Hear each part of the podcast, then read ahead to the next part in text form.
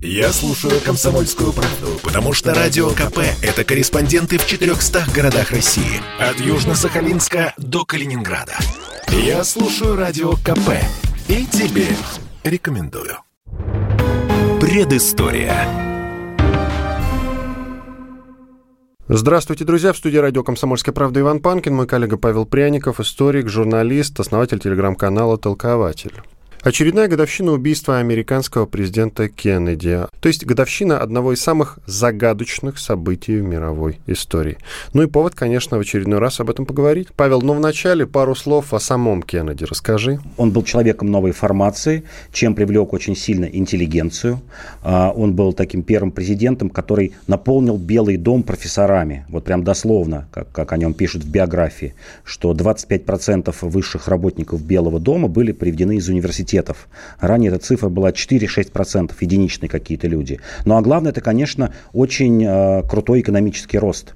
В, в трехлетие при Кеннеди с 60 по 64 год средний экономический рост э, ВВП был 6,5%. То есть это вот нынешние темпы Китая примерно, чтобы представить. Ну или там рост в 2,5% при Обаме считался ну, ну, после особенно кризиса восьмого года, очень большой цифрой. Как казалось, что Кеннеди – это такая новая эпоха, новая веха а, в развитии США, в том числе и потому, что после 15 лет, я бы так сказал, забвения а, вот Америка, которая уткнулась, окуклилась а, в собственном мире, во внутренней такой политике, Кеннеди впервые начал уводить Америку в такую серьезную внешнюю политику. Был Карибский кризис, здесь не надо забывать Берлинский кризис 1961 года.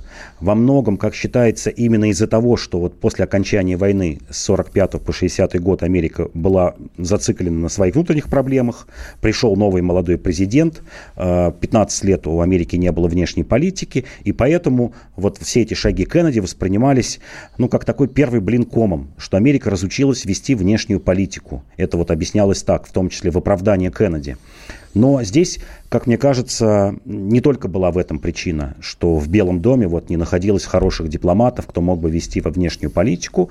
Это был такой попытка такого наскока я думаю, в противостоянии Советскому Союзу.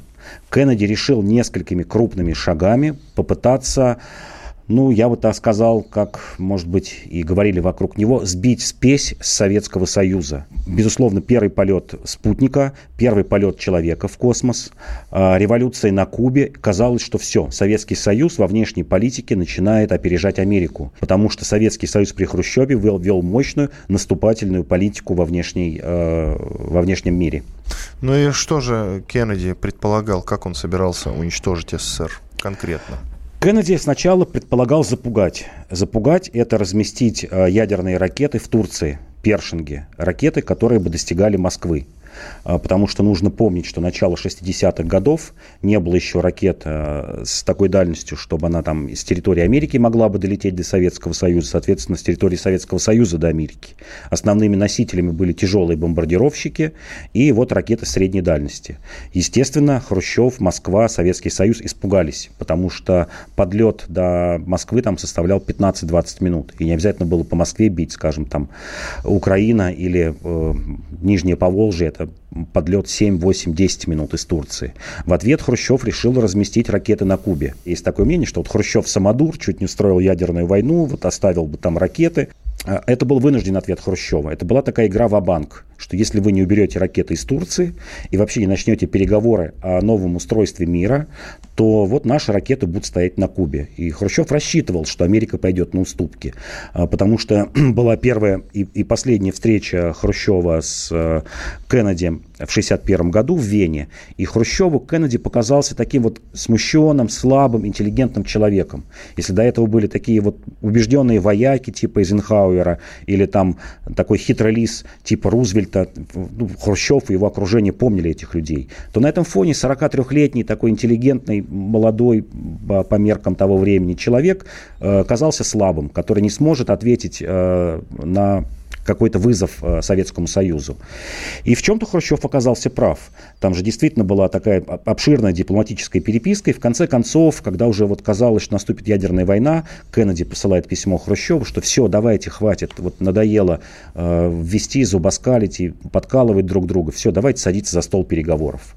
И этим инициировал он большой процесс, длительный процесс Америки и Советского Союза, переговорный процесс, когда э, проблемы двух государств решались не открытым конфликтом, а все же переговорами. Ну а теперь о том, есть ли российский след в его убийстве. Существует ряд э, конспирологических теорий, которые подвергают сомнению выводы э, так называемой комиссии Орона, которая расследовала его убийство. Они представляют альтернативные версии убийства, в том числе и заговор американских или советских спецслужб. Однако ни одна из них не была доказана.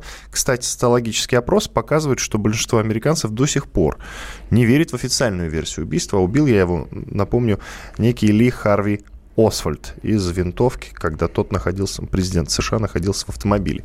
Существует Я... ли заговор советских спецслужб или американских, или какая-то другая версия у тебя?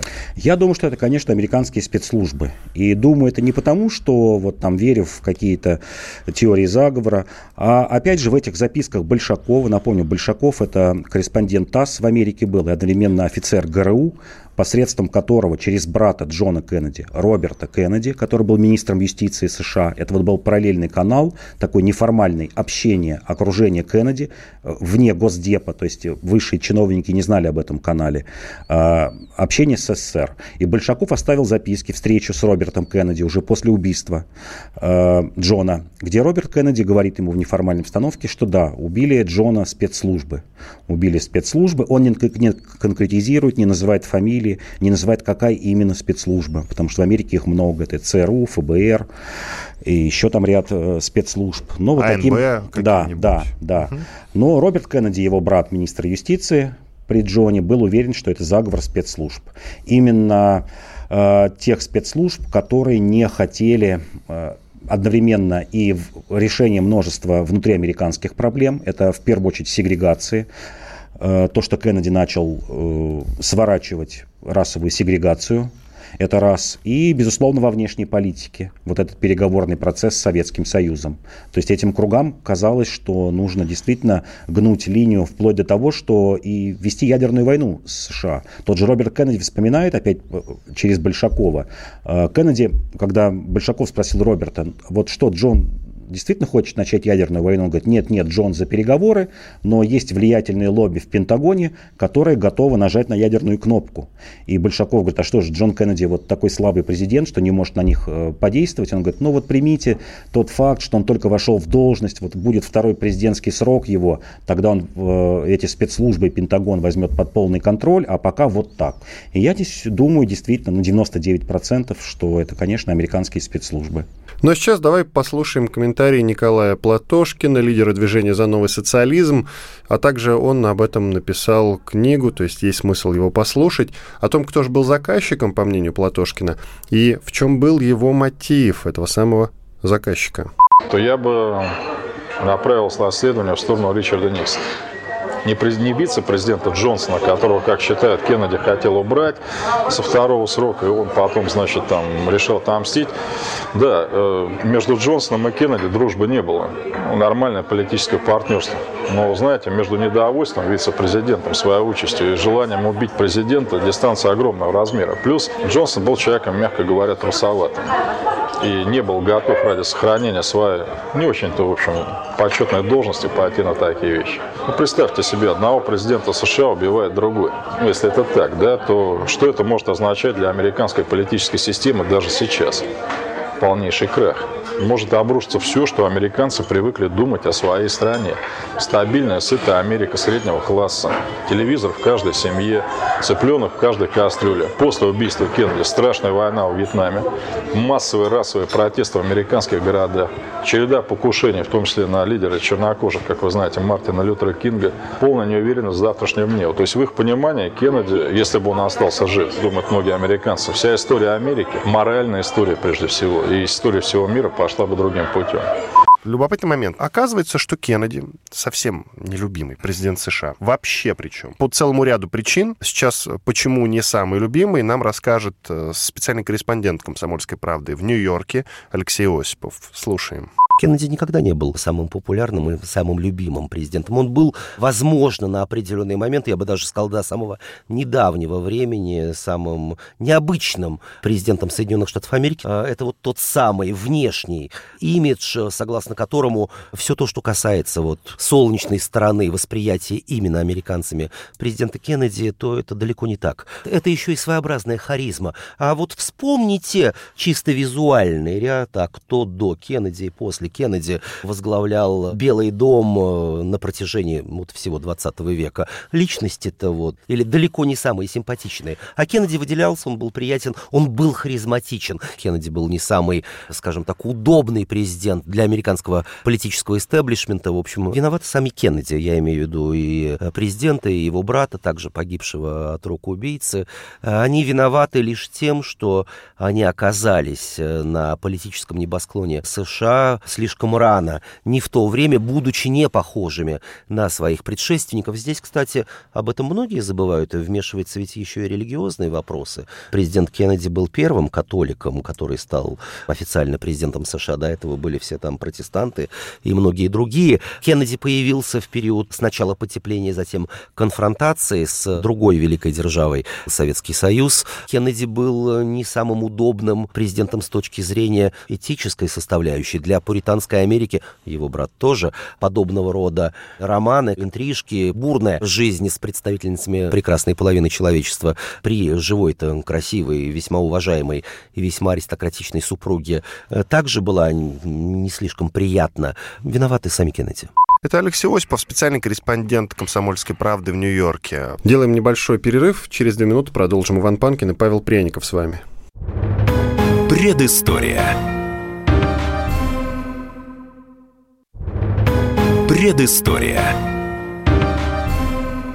С вами по-прежнему Иван Панкин и историк-журналист Павел Пряников, основатель телеграм-канала «Толкователь». Мы говорим про убийство Кеннеди, очередная годовщина, и повод снова об этом поговорить, ну, хотя бы потому, что это одно из самых загадочных убийств в мировой истории, и до сих пор вообще непонятно, кто на самом деле был исполнителем, кто на самом деле был заказчиком. Ну, в общем, версий много, обсуждаем э, самые интересные из них было открыто огромное количество документов новых по убийству Кеннеди. Если быть точным, почти 1900 документов, 1852.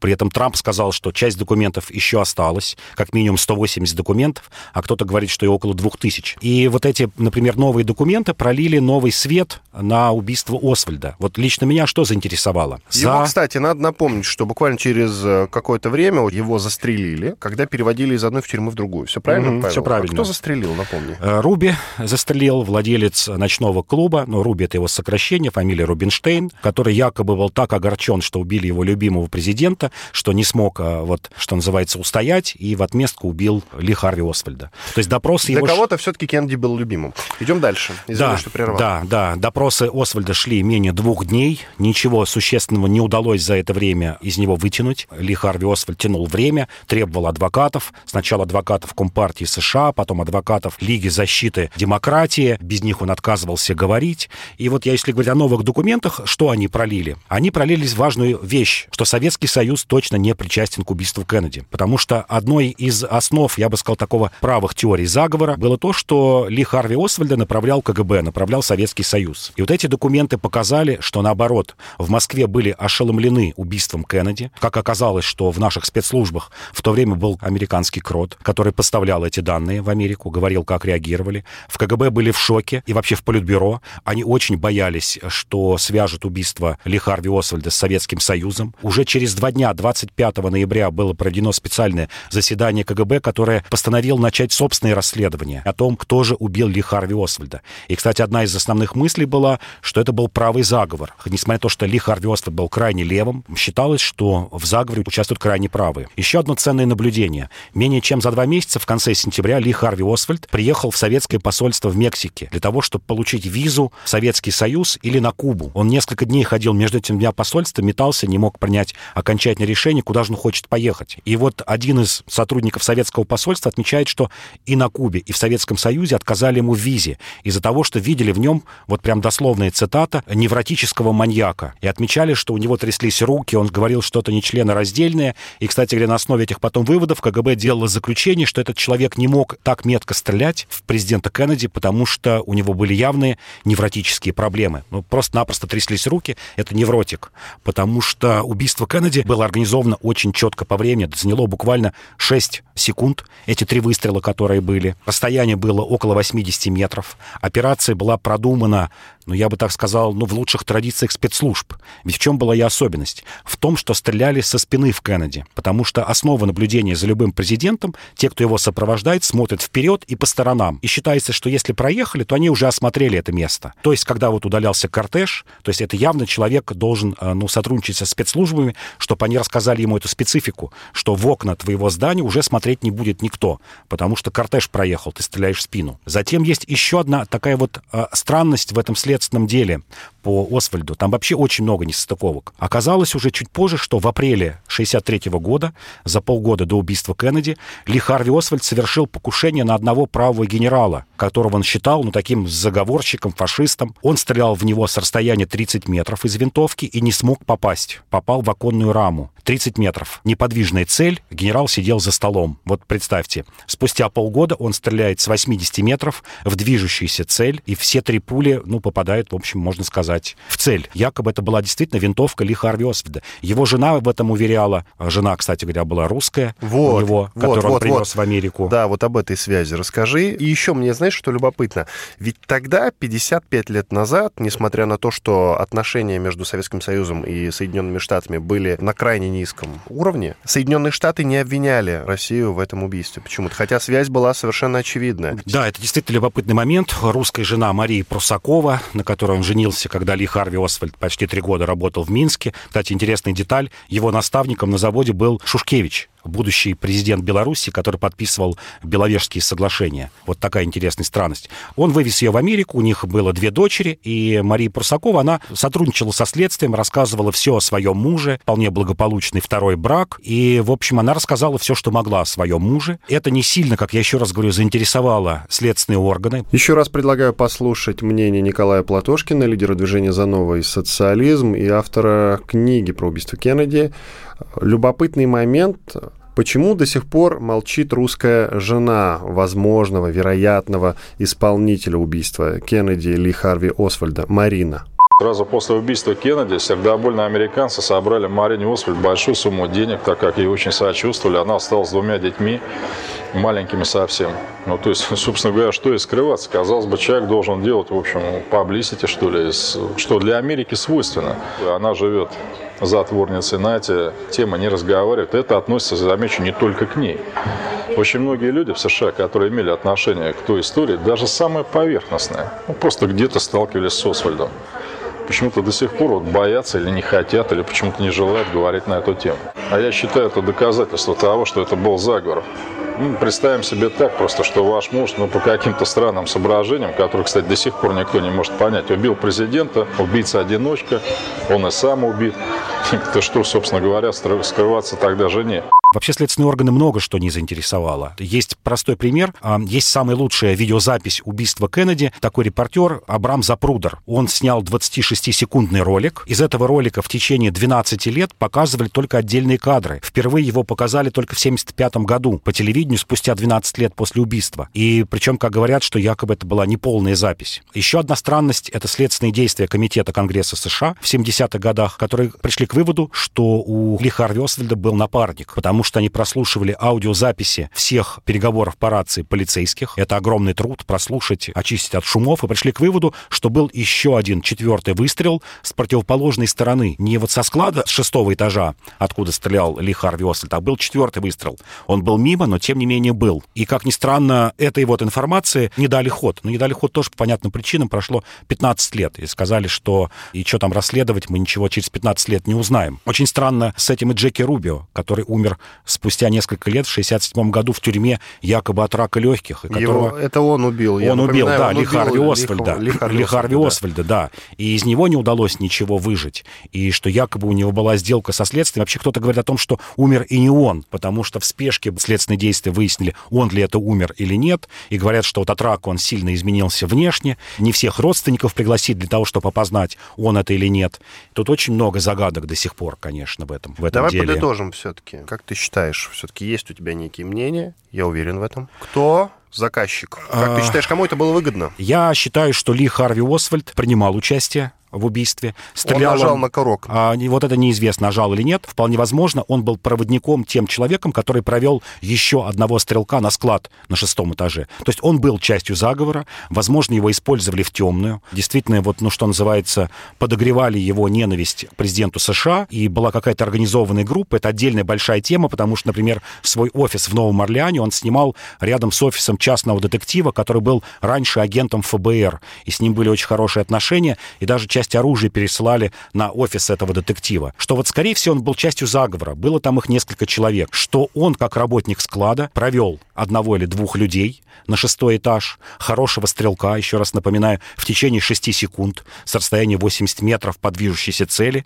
Все пули попадают точно в цели, должен быть отличный снайпер. Провел и, видимо, стоял, ну, как сейчас называют, на шухере или помогал этому человеку вот расположиться у окна и стрелять пожалуйста. из окна. Это я спецслужбы США? Или я, я думаю, что это другие я, силы? Я, я думаю, что это правый заговор, да, спецслужб США и вообще каких-то правых сил, недовольных президентом Кеннеди, как первым президентом-католиком. Это для Америки был шок. Человек, который проводил большие социальные реформы, в том числе по расовой сегрегации, по социальным реформам большим в Америке, например, впервые вел продуктовую помощь беднякам, талоны, и были большие у него, конечно, мысли и по сближению с СССР, даже по Карибскому кризису. И еще конкретика от Николая Платошкина, лидера движения «За новый социализм». Это был заговор, по его мнению, но чей? Э, на мой взгляд, Освальд не стрелял. К тому мнению, что это был заговор, пришла и комиссия Американского конгресса в 70-х годах. Правда, они не назвали участников. Знаете, у меня такое впечатление, что американцы боятся пролить свет на это преступление, так как слишком страшным могло, может оказаться реальное объяснение событий для даже нынешней жизни Соединенных Штатов Америки. Плюс, на мой взгляд, преступление убийства президента было не.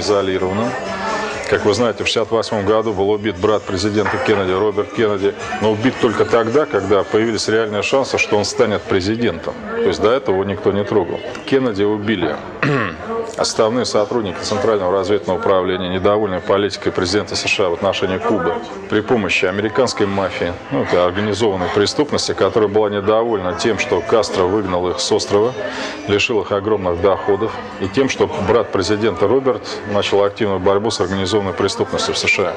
Освальд был в этом смысле нужен реальным участникам заговора для того, чтобы представить это дело как делом рук Советского Союза. Ну или, по крайней мере, коммуниста, что, конечно же, вписывалось в идеологию крайне правых США. С вами были Иван Панкин и Павел Пряников, историк, журналист, основатель телеграм-канала «Толкователь». Всего доброго. Предыстория.